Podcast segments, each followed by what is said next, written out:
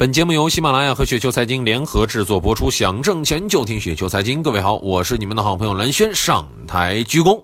看一下今天要来聊一个什么样的话题呢？我们今天来聊一聊啊，通过产品定价去验证其他方面竞争优势能否形成强有力的护城河。首先。高的市场份额具备有竞争优势，但却不是企业的护城河。比如说，水泥行业的中国建材市场份额比较高，但其制造成本也高。啊，也就不具备有产品的定价能力。还有呢，就是市场份额高居第二的中煤能源，其制造成本也高，也是缺乏这个护城河的。所以说呢，市场份额的高低呢，与这个护城河的关系不大。低成本制造商可以逐步做大市场份额，但是高市场份额呢，未必就可以做到低成本。第二呢，就是优质的产品呢也具也不具备有护城河，因为呢它缺乏有客户的认知，所以呢难以形成定价权。优质的产品呢，只有通过进一步的提升，具备有品牌效应，才具备一定的定价权。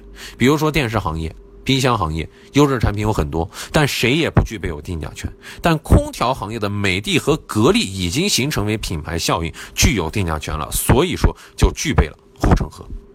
而第三种呢，就是高效的执行力和卓越的管理能力不能形成护城河了。这两者更多的是一种过程的管理，其导致的结果呢，才是分析护城河的一个关键。一般来讲啊，具备有护城河的企业呢，都是有高效的执行力和卓越的这个管理能力。但是反过来。则未必了。比如说，三全食品的管理能力，说实话并不差，但并没有形成企业的护城河。这是为什么呢？就是由于高效的执行能力和转卓越的管理能力是不能形成护城河的。而第四，渠道优势是竞争优势当中的一种，但并不算是护城河。很多企业都具备有渠道优势，但能否转化为低成本优势和规模优势，才是能才是能否形成护城河的关键点。比如说，光明乳业。王朝酒业、中国食品、雨润食品都具备有很强的呃这个渠道能力，可惜呢，呃最终呢都没有形成低成本优势和这个总规模的优势，只能是黯然神伤了。第五种呢，就是产品创新能力不一定具备有护城河。产品创新能力呢，是能否形成护城河，在其商业的变化当中以及领域当中的这种商业模式的设计能力。柯达发明了数码相机技术，但却丢失了一切。苹果创新能力超强，结果呢是统治了智能手机和平板电脑时代。是吧？微软利用 Windows 系统呢统治了电脑行业，IBM 发明了个人电脑，但却错失了一切。安卓系统呢统治了智能手机操作系统，但是谷歌却没有在其中盈利。所以说，产品创新能力很重要，但是创新以后，创新以后这种持续力是更加重要的。比如说商业化的能力、商业化的模式设计等等等等。所以说呢，要总结一句，就是是否具备定价权，是识别企业护城河的一把利器。而可能很多朋友说啊，那么哎，这种企业啊，我找到这种有护城河的企业又能怎么样？